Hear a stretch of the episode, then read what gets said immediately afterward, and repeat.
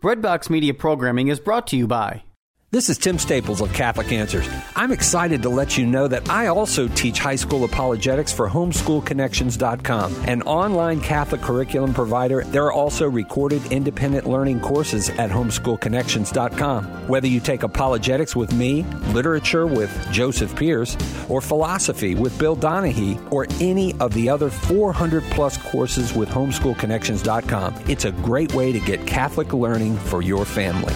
This episode is brought to you by Hallow, the number one Catholic app. Hallow has 1,000 audio guided prayers and meditations for you to deepen your relationship with God. To listen to all of the Hallow meditations for free for 30 days, head to hallow.com slash breadbox. So take me to the fountain that I seek.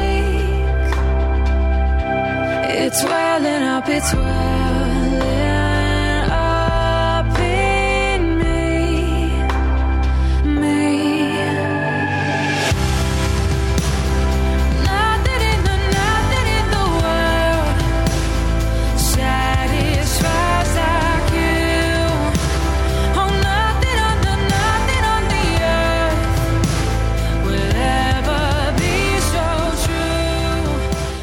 Welcome to Liturgy Live for the sixth Sunday of Ordinary Time.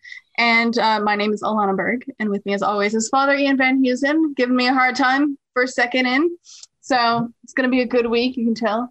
Oh yeah, absolutely. Feisty. You're frozen. No, no, it's it's it should be back again. Oh. It'll just still be back in a second. Okay. It was just uh the uh the internet. It was it was on. I got to get that little thingy fixed. Mm. I just got to get a new cable, but um, I'll have to work on that, dude. Uh, the right now crazy thing is Newman is like in complete disarray. We have so many things like going on at once. It's kind of fun, but it's kind of a little crazy. Like all my offices and everything, new furniture, all kinds of stuff. Woohoo. All right, let's jump into the readings. We're going to be talking about leprosy, right? Everybody's favorite leprosy disease. Uh, Everything- I, I feel like we're going to have to talk about coronavirus, aren't we? Uh, everything's everyone's favorite thing to talk about, except for not really. That's sarcasm because We're not having, yeah, I haven't talked about corona in a while. All right, go ahead, man. All right. From Leviticus. The Lord said to Moses and Aaron, If someone has skin on, on his skin, a scab of or pustule or blotch, which appears to be a- the sore of leprosy, he shall be brought to Aaron the priest, or one of the priests among his descendants. If the man is leprous and unclean, the priest shall declare him unclean by reason of the sore on his head. The one who bears the sore of leprosy shall keep his garments rent and his head bare, and shall muffle his beard. He shall cry out loud, Unclean, unclean. As long as the sore on him is is on him, he shall declare himself unclean, since he is in fact unclean. He shall dwell apart, making his abode outside the camp. Okay, so quickly, this is from the beginning of the chapter 13 of Levitic- Leviticus and at the very end of the chapter. So in the middle, what they don't drone on about is exactly what it means and how do you diagnose um, Yeah. what leprosy is and it covers a multiple different it's not just what leprosy is that we know as a diagnosis but also different types of skin issues um, Yeah. That we, we would call something else so it has a Yeah. multiple it covers multiple different things Yeah. And so there's a few ideas. This wasn't simply medical, but it was also in terms of sanctity that um, disease is is a sign of of of it's it's not sanctity in the sense of um, personal uh, holiness of a per- personal holiness, but more um, uh, the, the the evil that, that is disease, which is interesting right now. I don't many people. Uh, that the the problem of evil doesn't just touch moral evil, so that there's different kinds of evil. There's uh, Mhm. physical evil, um, decay, things like that. Mhm. Evil is a deprivation of a good, and I think it, it's interesting. This language um, is very foreign to modern audiences because when we think of evil, we tend to think of just moral evil, and even then, it's really like really bad Mhm. moral evil. Like, Mhm. Um, I was, I was, it was funny. I was, I was watching. I've been reading, watching a lot of the atheists, um, Christopher Hitchens and um, Sam Harrison. I'm going to be doing some maybe some content addressing that. But the thing that struck me about their perception of moral evil is that they they really Like they don't get the idea that moral evil is bad for them. And this is kind of the, the interesting thing about modern humans. We only tend to think of things as evil if they're really, really bad. Like, and the one way one Catholic is like everybody goes to heaven unless you're a Hitler. And then, but see, part of, part of, now this is part of the, the Old Testament law was to train the Israelites on the nature of goodness and evil, but also to understand the nature of um, being set apart. Now, of course, we're not saying that necessarily that this is um, this is a fault, an individual fault on the person who has the disease, and I don't think that's the way the Old Testament saw it. But it's a recognition that things are not the way that they should be, and and that's kind of a, a key part of it was so but it's so funny the whole quarantine thing. I remember i mean i talked about this before before covid-19 i remember when i was a kid and they would teach about this and they'd be like well back in the day kids they were very stupid people and they felt like you had to quarantine sick people for for years and months on end. It's like and then covid hits and i haven't heard anybody say that recently like well kids. We yeah. were wrong. but um but so there there's there's the, the health but this the thing is is it's not an either or. It's not it's not either the, the old testament prescriptions are simply for health or they're religious or they're what they call uh, related to the worship in the temple. Um because this is tied to um the there's many other things that disqualify you from coming into the temple. So one of them is infectious diseases. Right. um there's there's And- there's other criteria. And part of it also is because it is a sign of like closeness to death which is one of the prescriptions about being close to god and like the pres- prescriptions about like blood. And so it's not just that particular open sore like m- most open sores couldn't you know enter the tent enter Yeah. the temple. So it it's very specific in in terms of of that. Like it has nothing to do with personality or personal sin like you were saying. It has a lot to do with like what does our fallen condition mean and how close can you get to the tabernacle in that Mhm. condition Absolutely. and I think part of the whole Old Testament law is to draw our attention to the reality of evil and sin and uncleanliness so that when Christ comes his lesson uh, this is this is something that a lot of people um, scholars do not like but it's the traditional Christian view which is the Old Testament has to be read in the light of Christ so when when when Moses was given this law God did it with the plan of salvation in mind that Jesus would come and heal lepers. So the this is God's foreknowledge and, and things like that, which I've been Mhm. praying about a lot. I, I, did I tell you about my experience in Puerto Rico? No Um, I- no, chatted okay. very much Uh, so I'll tell you a little bit. Um, one of the things that I had a great insight. Um, uh, there's three Bible passages uh, I'm, I'm going to be talking about more um, and some content. Is um, I would summarize it in two simple ways, but that it was on a deeper way. I realized that God had a plan. That there's always a plan. God's in charge. So three things, and that all things work to the good for those who believe. So nothing, nothing hugely dramatic. But I mean, but when you realize those three things, Mhm. when they permeate your consciousness, it's incredibly transforming. And Right. when I was meditating on Aquinas on predestination, which I won't get into because um, it, it would take it takes a book to explain. I mean, I Yeah. read a book on. it. Um, so, and even then, it's very hard to understand. I've been I've been reflecting on this now for like a year um, Yeah. since the whole lockdown started. Um, actually, I- since I- Divine Mercy Sunday.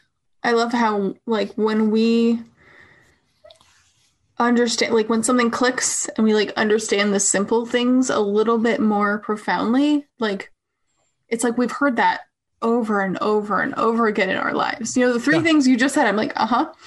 Yeah, and there's Yeah. nothing there. Yeah, Like, yes, but like when you like feel that as the truth, like in a deeper way, that's like, yes. Like like now I feel like I understand it more deeply, even though there's no way to under, fully understand, right? Like, Yeah, it's- exactly. It's, a mystery, but it's also when you're when you're allowed to just feel that belief a little bit deep, deeper. It's like, wow, that's profound. You I, and I, I- I hesitate to say feeling. I, I mean, you're right. yeah, It, like an intuitive grasp, like a Right. grasp that it extends all the way into, and it almost becomes like reflective. So, like today, what was it? Um, something happened that could just could just normally would just kind of ruffle my feathers. And I'm generally pretty good about not um, showing my emotions, but something ruffled my feathers. And I thought to myself, this is all part of the plan. This is all part of God's providence. God has willed this for my good. He's allowed this to happen for my good. All things work to the good for those who believe.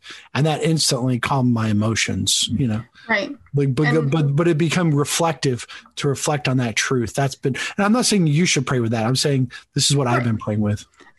Yeah. Right. But it, but how fruitful it is.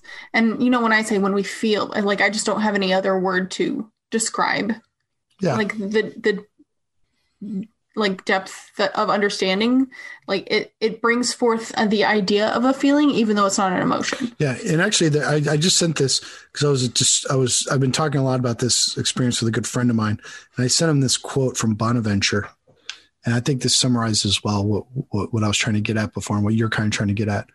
It is impossible, therefore, for anyone to achieve this understanding unless he f- first receives the gift of faith in Christ. This faith is the foundation of the whole Bible, a lamp and a key to its understanding. As long as our earthly state keeps us from seeing the Lord, this faith is the firm basis of all supernatural enlightenment, the light guiding us to it, and the doorway through which we enter upon it. So he's getting at this. I love the word enlightenment because it's related to the intellect, not the emotions, which is the mm-hmm. will. It's like the the truth seeps into your deepest parts of your psyche slash Right. intellect. and then but also we are one body and soul so like there does come a peace right that we can feel in our in our bodies It- it orders our know? emotions. yes yes so the like, intellect and the will are tied. The the will, the, the emotions are, or, and this is one of the things that most people don't get. I, I, I got wrong earlier. Um, for years of my pre, um, early in my priesthood and seminary, you focus on processing your emotions and emotional intelligence. But then I started to realize that filling your intellect, I mean, of course, in seminary, your, your intellect's constantly being filled. But as a priest, I became more aware of this, that when you're, when you're reflecting on truth, even if it doesn't seem immediately tied to your daily life, it illuminates. And actually, I started to understand your whole joy in discovering the archetypes in the Old Testament because there's that contemplative look, just gazing upon the truth of it that orders your emotions and creates harmony in the intellect, mm-hmm. in the intellect and the will. right so in that way that's what kind of what i mean by f- you feel the depth you know what i mean because it's almost impossible not to Yeah, intu- I think I, intuition might be right because intuition relates to the intellect, uh, Yeah. feeling more the will, but Yeah. but like a deeper a deeper awareness. Now I will mm-hmm. say that going back to our original point, so when we read this Old Testament, Jesus violates this law, and th- in a certain sense, he crosses this boundary. And and to to read them as being that like the law was bad and Jesus is like correcting the law is not proper understanding of grace and God's foreknowledge. God created this law with the sense that Jesus would break it and lead to a greater fulfillment that goes beyond the law hmm to teach us. And that like that's yeah. I also feel like the law was created for a specific reason. But what was there a law that said don't serve these people? Or was there just a fear of Well, I, I think I think I mean, well, it's like right now with it's like right now with COVID. Um, so with the pandemic, um, the the the like uh, I'm trying to think. I'm trying to. I'm, I'm thinking of an example that doesn't reveal too much of like insider baseball because there's a few ideas that popped in my mind. I'm like, I don't think I should talk about that.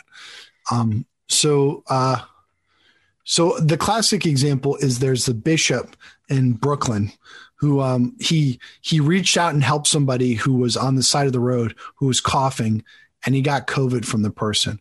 I would say generally as a rule, if somebody's coughing and hacking and like you should probably take proper precautions and maybe not like go over and hug the person, right? So like mm-hmm. if somebody's coughing and hacking, like, hey, I'm showing symptoms.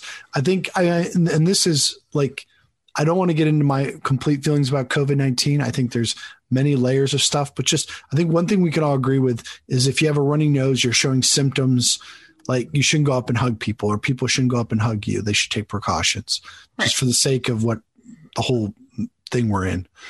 Now, that being said, there might be a situation where you have to transcend that law, that you have to reach out, you have to hold somebody. So, like, I would say to somebody, you know, if like, if your loved one is coughing and hacking and they're afraid and they're alone, I, I don't know that you should keep your distance and be afraid. I think the emotional needs, the spiritual needs of the person transcend the risk of death.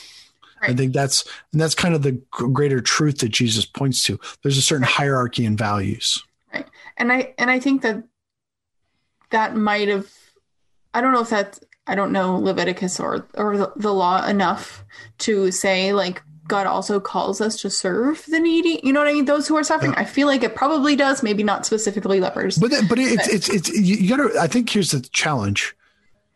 The Bible says a lot, and and there's very few people who've mastered the whole dang thing.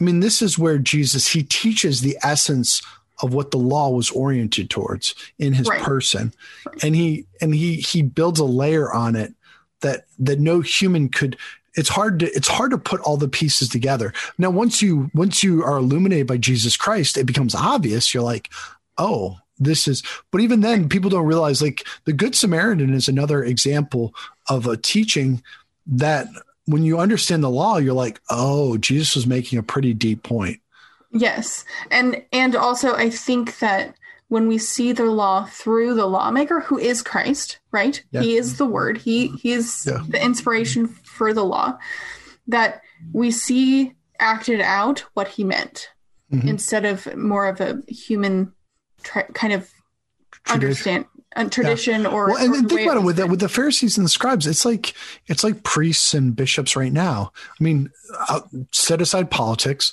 just on a natural level if this shocks you i'm sorry but you maybe you need to mature a little bit is there's competent bishops there's incompetent bishops. There's competent priests there's incompetent priests. There's some priests who really don't know the bible that well. There's some that know it great. There's some people that had great training some bad training. And so jesus walks in and maybe some of these scribes and pharisees they were just they they had a, a particular interpretation when it came to the sabbath and these things. And if they if if like they were really illuminated by truth they would understand the deeper principles. Mm-hmm. Because I, I would say once you know jesus like we were saying you see it all there. You're like oh like J- jesus doesn't say anything that's not found in the scriptures. Right, which is why because when you said the words that he broke the law, I I wouldn't use those words. I guess I, Well, he it- transcended the law. Because- i mean he Yeah, it's it's breaking the law in the sense of it's like speeding. Like if if you're in an ambulance, the ambulance is allowed to speed, right? They're they're Right. technically breaking the law, but I get you're saying they are Yeah. transcending. well, just you know, for a case of scandal. Yeah, Joking, but um, just Yeah. because like Christ transcends the law, yeah, and and he is outside of you know like he, is all powerful. So some things that restrict us don't necessarily restrict him but also his understanding of the law is so much greater than our understanding of the law that to us it may seem like breaking. And to him it's fulfilling you know it is fulfilling. But this is I mean we we all have the same authority of Christ. I mean we're called to be other Christ, and I would say we have to understand the proper orientation of the law, and and and, and the moral law, the civil law. Um, this is right now. It's interesting in America. We have this hyper vigilance about the law, but we don't understand law within the context of hierarchy of values. Um, th- this I, okay, so I will talk about this. So one of the problems we're having right now is getting in to anoint people who have COVID, and and so one of the things that's thrown out there is that um, they have the rule, which is essentially a law that they've created internally, and that they have to apply it equally to everyone in all circumstances. It's a very Kantian view of the law, whereas really the the classical mind with the law is the law is to be interpreted in circumstances for the good for the higher goods. Law is ordered towards the good. It's not a it's not self-contained. Whereas kant is the law is is completely self-contained it should be applicable in all circumstances in every situation right does that make And- sense Right. And whenever you talk about moral theology, you know, you always make sure to, you know, it's not just the act and the intent, but it's also the circumstance. Yep. Right. So, so I'm just bringing it back you know, to to when we used to talk about that. It's Yeah. the law is being applied only to the act, and there's no intent or circumstance uh, that is that is being applied to it. Yeah. Um, And this is also the, the Enlightenment. Well, most people don't realize there's two sides of modernism. There's the romantic, which I'm going to get into with Rousseau, which is more the touchy feely, the artistic, the Shelley, uh, uh, the, the Frankenstein by um, Mary Shelley. That's really the romantic, the, the poets, the artists. And then there's the philosophers like Kant and Descartes. And Kant is a particular model of this, where Descartes was, Kant was very suspicious of of the emotions, the intuitive. He wanted everything to be black and white, reason. Um, and you actually see this tendency with like Sam Harris, where Sam Harris says we can discover everything by the scientific method. Everything can be determined by reason alone. Um, that's that. That was the spirit of Descartes and Kant, and um, yeah, yeah, and we're feeling the effects. It's a shockwave. yeah. Um, it's, I mean, uh, there's there's almost like a bipolar sense in, in in modernism, where I mean, on one hand, people are very much all about the feelings and the intuitive, and then the other hand, you know, the the like the sign says science is real, you know, kind of stuff. you ready for some for a comment? Oh yeah, man. Do we do we spur some comments? Uh, we have so Susan Coyle and Oh, hey, Bud. Joy Reyes gave us hearts. Um, and thank Susan Coyle also says, "Thank God we are not labeled unclean for all the leprosies we hold on to, unwilling to separate from the leprosy that we get accustomed to. That's a good point. maybe unwilling to believe we are lovable or for- forgivable, or maybe we are the one who labels ourselves unclean." Yeah. So it's interesting. you know it's, it's interesting dynamic is like yeah i think that touches on something. I think that's like a more spiritual reading of it. Mhm. and um it's a fascinating dynamic with with with modern people. We are trained our whole life that god is love and mercy. Like this is a pretty universal teaching that um that actually most people agree on. Like the idea that God loves all of us and in this kind of radical sense. Um, we're we're trained to focus on love and mercy. And yet when we sin, it's like that teaching is insufficient to teach us God's mercy and uh, the power of forgiveness. It's like um, I think there's almost a process like we have to first recognize evil, that evil exists and that evil exists in my heart and that I'm capable of evil before we can fully embrace that we've been forgiven. Um, and I'm not saying that this needs to be an intellectual conversation about the nature of evil or things like that. I think more intuitively, like th- that I've been forgiven. Um, I think Right. that that that I've been redeemed and forgiven because there's something about it because there is this whole dynamic that um like with spiritual direction with therapy and things like that but i don't do therapy i do spiritual direction and, and counseling that i do encounter people from time to time who've been raised on a steady diet of like touchy feely god is love but they can't accept it because of they it's like the evil. Like they they've mm. experienced evil. They know evil exists. And it's like they have to they have to first recognize that evil exists mm-hmm. before they can. And this is I mean I'm getting this also from Saint Ignatius and the exercises Right. and Saint Alphonsus Liguori in traditional teaching. I think also we've we've visited this in the past where it comes to we also must understand justice Yeah. and and to be able to hold justice and mercy together like in par in a paradoxal like um way where it kind of pushes against each other you know for Yeah.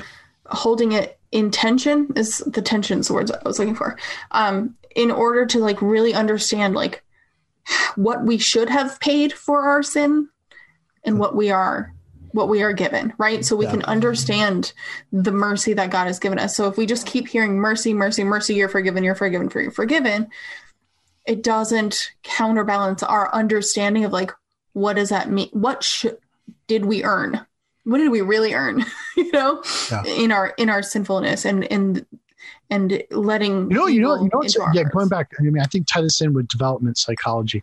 Um, Mhm. parents, right?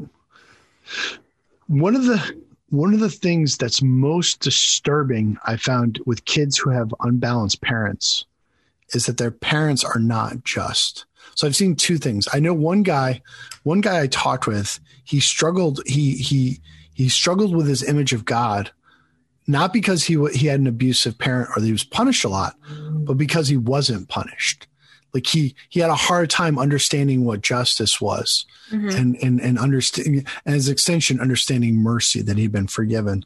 And then there's mm-hmm. some people where their parents, and this is the classic one where people struggle with their relationship with God, is their parents are inconsistent, right? So, like I've, I've talked about this a lot in spiritual direction, where somebody encounters their parents being profoundly unjust.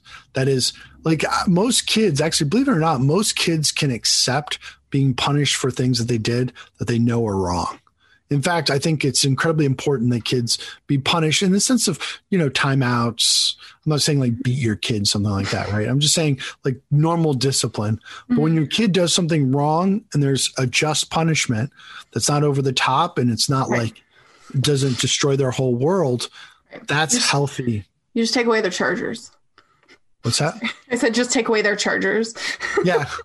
Or take away their phones. I mean, that's probably Yeah. actually that's the beauty of having them addicted to their phones, right? Because then you can withdraw it as Like a the punishment. only thing that works. It's like and no screen time. and now you must sit and read a book. Ah, Uh, yep. yeah. There's been a lot of coping during, during COVID nineteen. Yeah. Uh, but But, um, it's real. Yeah. But yeah, The punish- so yeah. the punishments. Yeah, go keep going. Sorry. But that's what I would say is is the law is just. What we read in Leviticus is just, and God, he he to to to, to experience God's mercy, you have to first recognize His justice. hmm Um, so And it's a big part. It's a big part of that because most in the last 30, 40 years, it's been mercy, mercy, mercy, mercy, which is good, right? Which is necessary that we need to understand God's mercy, but justice has been um, left to misunderstanding and not talked about at all. So it's it's not that it has it has been um, like left in its right place in understanding. It's, it hasn't at all. It has been left in misunderstanding and then not brought forth with the mercy, right? So it hasn't developed organically into into this greater understanding. Well, I, I think I think what it was was the problem with uh, when we explain love and mercy, and we emphasize it in a certain way, we don't get at its radical quality. Like right now, Christ was touching people with contagious diseases. Right now, that is one of the most radical things you could do. That's like if you're in the COVID unit, you're touching people, you're taking off your mask, you're breaking down the barriers, and you're physically interacting with them, maybe holding them or kissing them or touching them. Mhm. And that right there will trigger 90% of our population, even people who are devout. But that's precisely what Jesus did. Right. That's the It's- rat that's the yeah. radical nature of and yeah. It's scandalous love. Like not in a way scandalous as in like evil, but it, It's reckless love, like the song. love. Yes. exactly. I, I, I was I was in the I was in the middle of the pandemic and I said it's like God's love is reckless and I was like oh, there's that song I, I love Like this so song So cliche, but real. like that's what it's like when I don't like when like real truth gets cliche because then it's like no, I can't say it. oh it's a without great song Don't- I, I, I, th- I'm not they're saying it's a they're bad just song. negative there's just negative people in this world that they, Well, they yeah. just hate they you know it's like it's like Tom Brady man I mean Yeah, well, The guy- what they can't what they can't condemn, they um, you know, make fun of. What Yeah. what if the evil one can't, you know, like can like Yeah. just be like that's bad, then they make fun of it to make people turn away.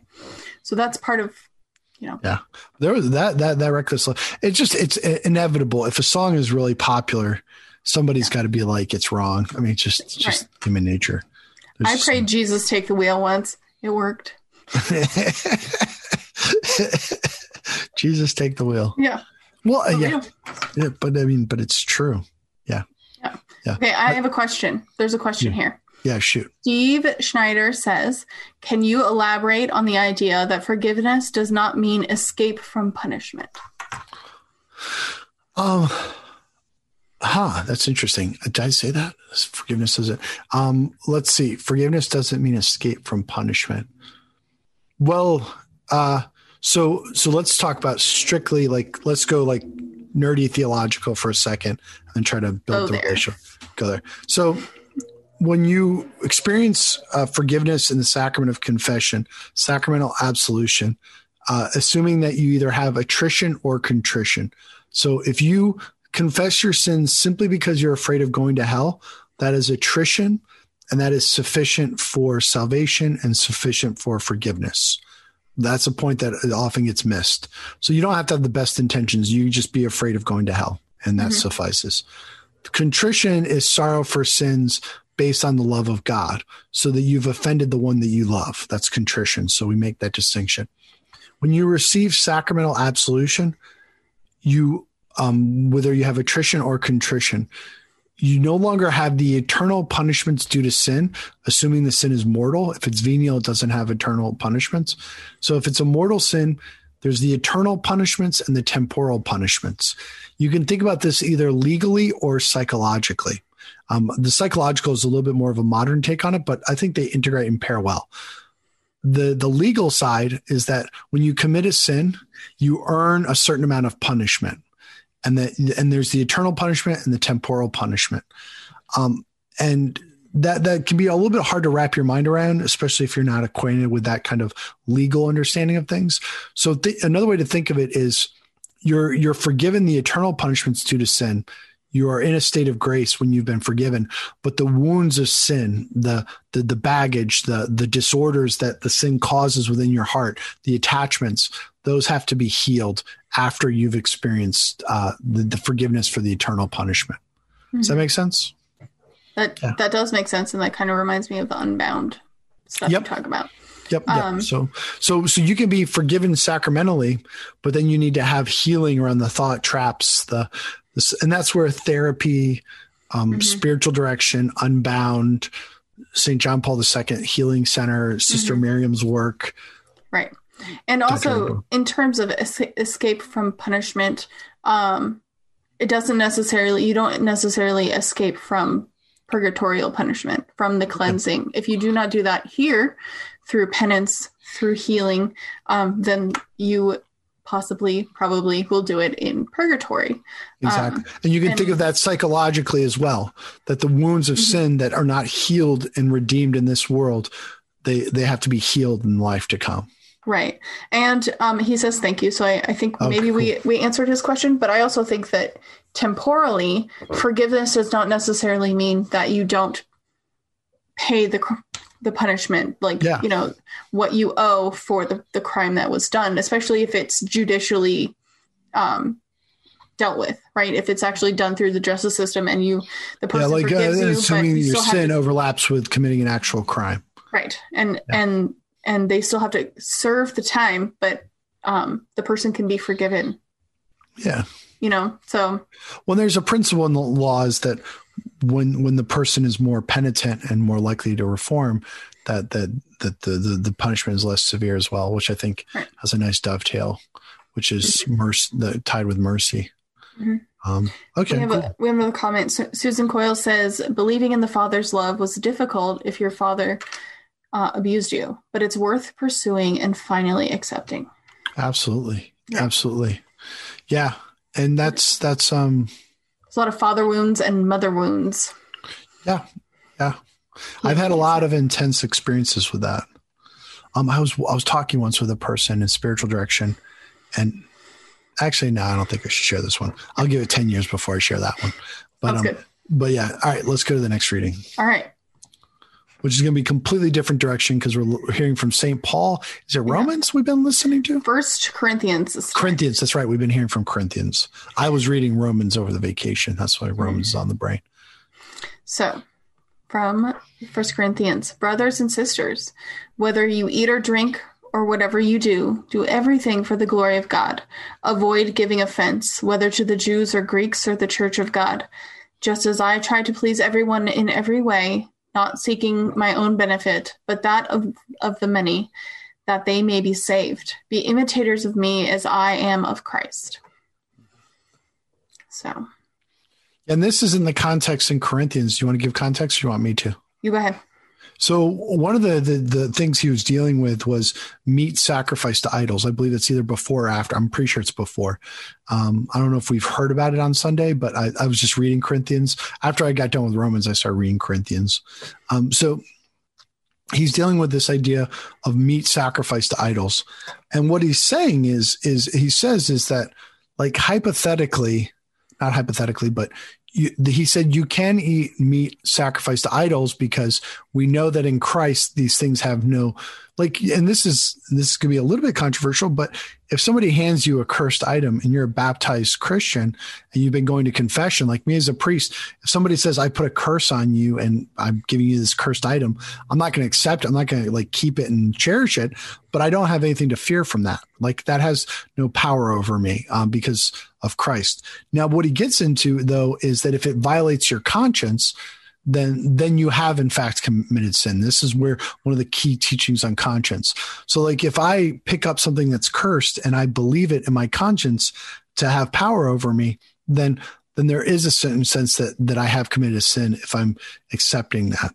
Um, if, and, and that, but with the food and the eating and drinking, he says it's good to avoid these things because you might cause scandal to others. And the classic, a very practical example, anybody who's worked in low income ministry or have worked in low income neighborhoods, you have to be very careful about your consumption of alcohol around low income people. Um, I remember I was once with uh, a seminarian who came from a low, low income background. I was having a beer and he said to me, it was very revealing moment. He said, well, you know, everybody likes to get drunk from time to time. I said, wait, pause. I'm not getting drunk. Like I'm, I'm having one beer. Maybe after an hour, I'll have a second beer, but I'm not getting drunk. There's a difference between drinking in moderation and drinking to excess. But among certain populations, that that, that distinction is not very prevalent. So, like a lot of people who do low income ministry, like the Jesuits, um, when they're doing ministry to uh, the Native Americans up in um, North Dakota uh, or South Dakota, which one of the others, they have a rule that they have no alcohol on the reservation in their houses. Um, so what they do is, is if they want to have a beer, there's a Jesuit house that's off the reservation, so they'll have dinner with those Jesuits and they can have a beer then. But when they're on the reservation, because the, the, the Native Americans have such a problem with alcohol that it's completely scandalous to them to see a priest drink. Like, because they, they have, and they, they struggle with this idea of drinking in moderation, particularly on the reservation. Hmm That makes sense? Yeah. So live live so that you don't um, bring others to sin. Yeah. And- the way and- Paul puts it is that you're, you're, you're, you're not a stumbling block to your brother. Right. Um, Which is a very int- different, like you said, a totally different direction from where we were going in. Yeah. You know, where Christ was doing something that would was considered scandalous, right? He was Yeah. he touching people who are lepers. Um, so it's a really it's really about discernment. It's Yeah. really about who am I called to be in this moment, and and out of that, what am I called to do? Uh, And you hit it well object, circumstances, and intent. hmm The object may be fine, it may be allowable. hmm The intent might be good, but the circumstances might, you know, Right. like right. if you have if you you have a bunch of alcoholics staying at your place, and it may be totally fine for you to have a beer, but for them, right. it sends them on a, a tailwind. Right. Yeah. Either if they're if they stay sober, but then they have, you know, like created that internal mental, you know, Oh. not evil towards you, but like negativity and then not accepting word your word. Like if you're trying to evangelize or you know, like Yeah. it's there's a men there's sometimes there there's actually like downfall where they actually can go into sin or they resist it and then like no longer like want to receive from you the good Yeah, you know, exactly. there's a, that boundary that is put up Yeah, and all this is, of course, a matter of discernment and prudence. It's within reason. hmm Um, I mean, there comes a point where I'm like, you know, I drink in moderation. So if somebody's like, it just depends. It depends on the circumstances. Mhm. You, have to discern your cir- cir- Yeah. This is a, uh, a, a priest in the South.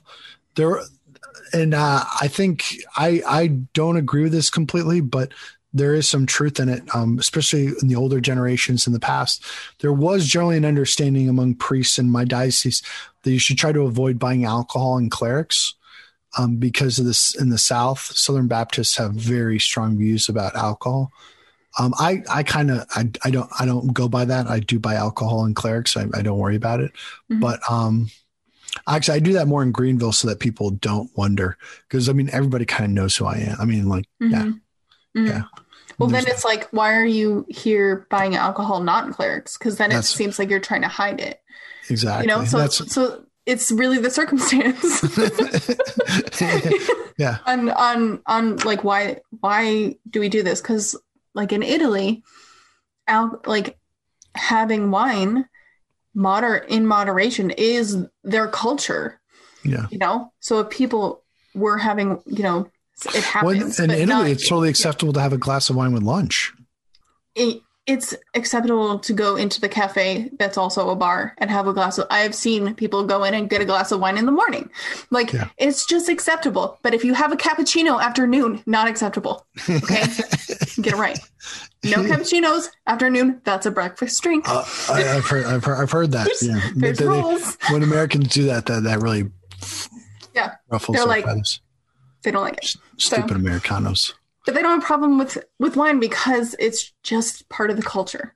Yeah. and the the people who get in trouble for drinking in that culture are the americans like you know living over there. Like the americans are the ones who drank too much because it, what they aren't used to that culture of like you just have this much and you enjoy the company. It's about enjoying the company. It's not about enjoying the alcohol um, which our culture is different you know Yeah. people want to enjoy the alcohol Yeah.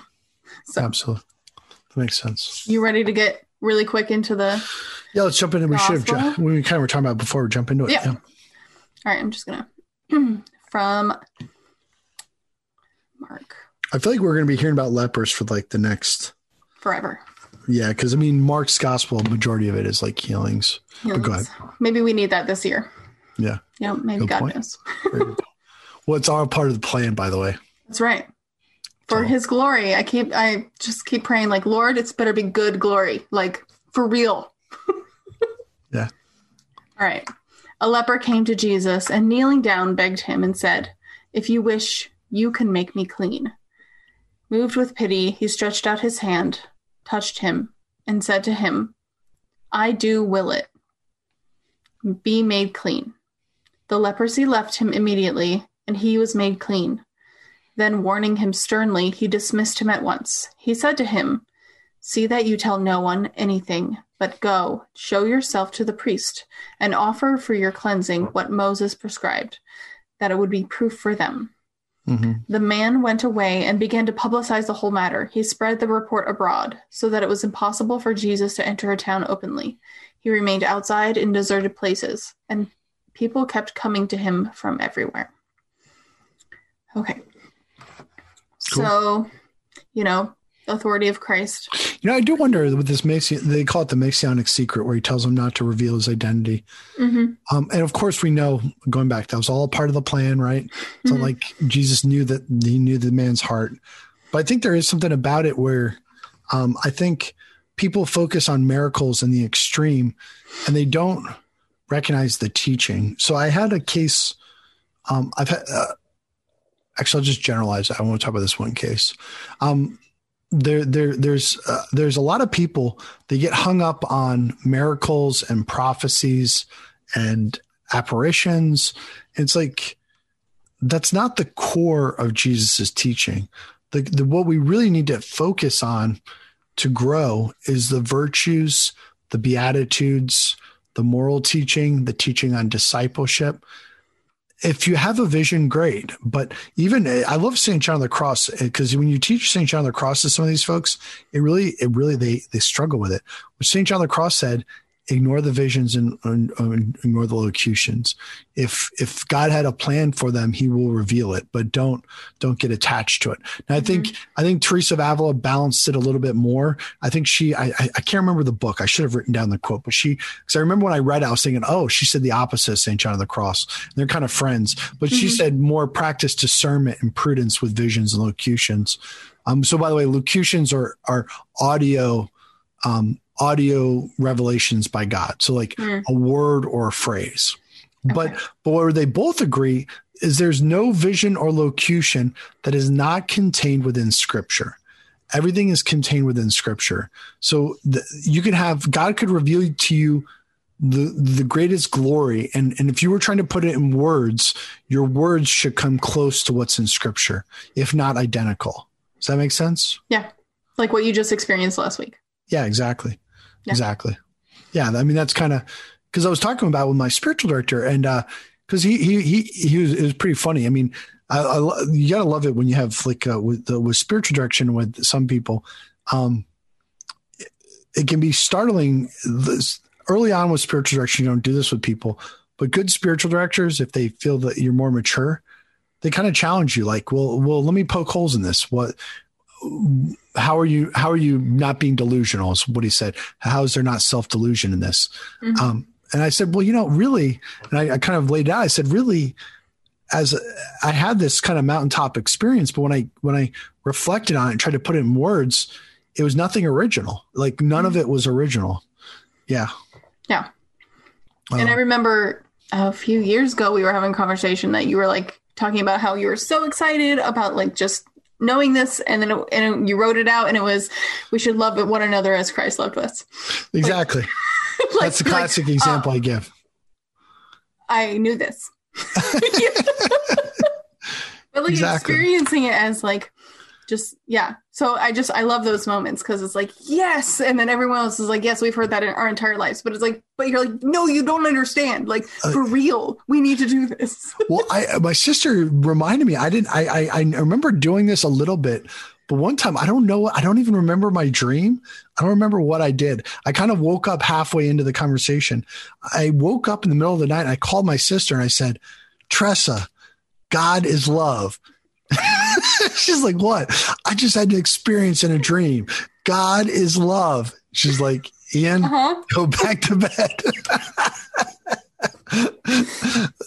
you know Yeah. Oh, Not But- original, but profound. When it touches your heart, like when God touches your heart, it's like profound. But Yeah. then when you say it, it's like we know this, but we do we know it? You know what I mean? Like we need to allow it to touch our hearts so that Yeah. we can be excited about. You know, Yeah. God is love. We're gonna be excited about love one another. We're gonna be excited about you know all of this will work towards the good. yeah You know, and that's like all things work to the good. I yeah, I pulled Yeah. up three quotes based on my revelation. Let me pull them up. I, I uh, one was Jeremiah 29, 11 through 14. For I know well the plans that I have in mind for you, plans for your welfare, not for woe, so as to give you a, a future of hope. Right? We've heard that. Romans 8, 28. We know that all things work to the good for those who love God, who are called according to his purpose. Psalm 139 actually really struck me because I've been reading this for years with the liturgy of the hours. Um, but this was like the one that was like, oh my goodness, how did I not like have recognized this before?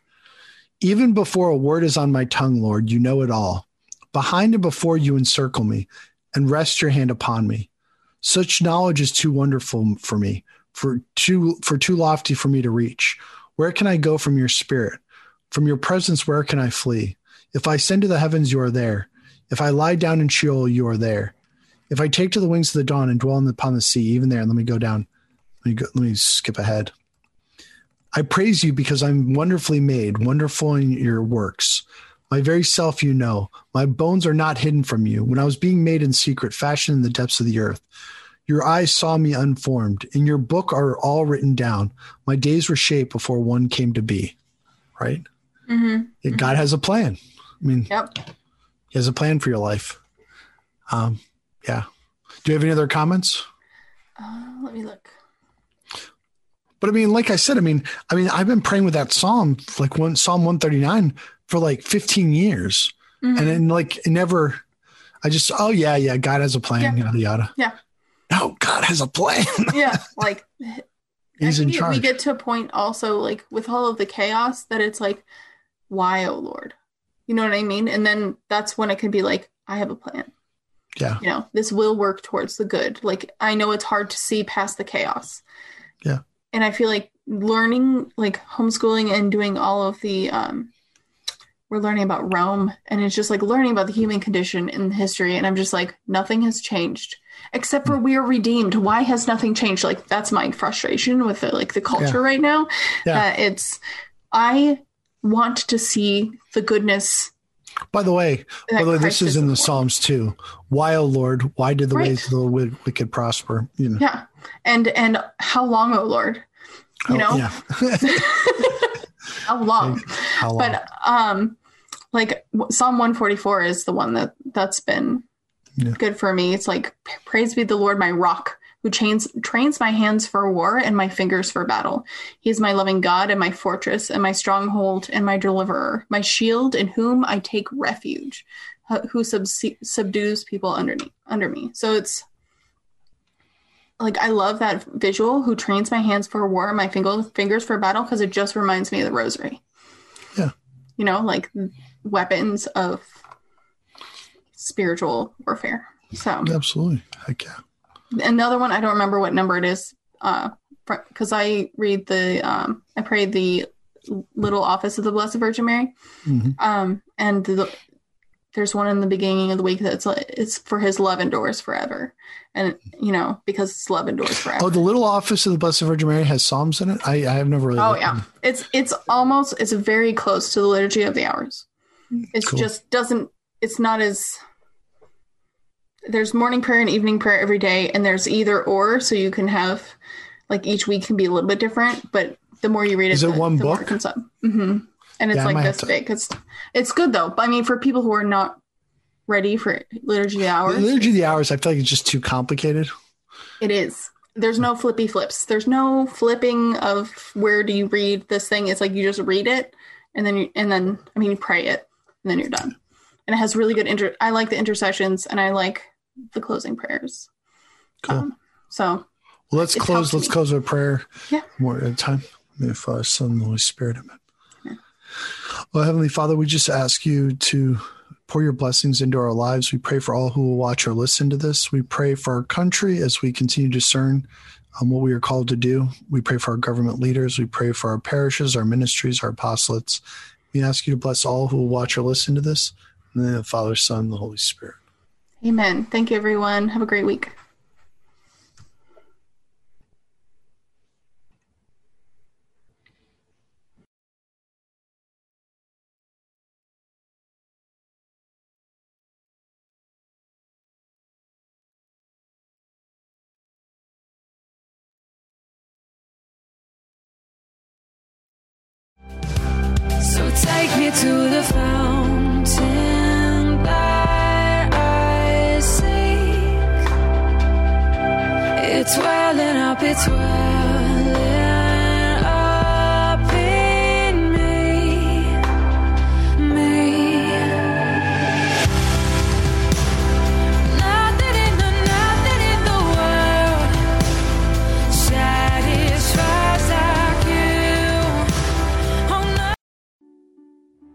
Are you looking to serve God and society?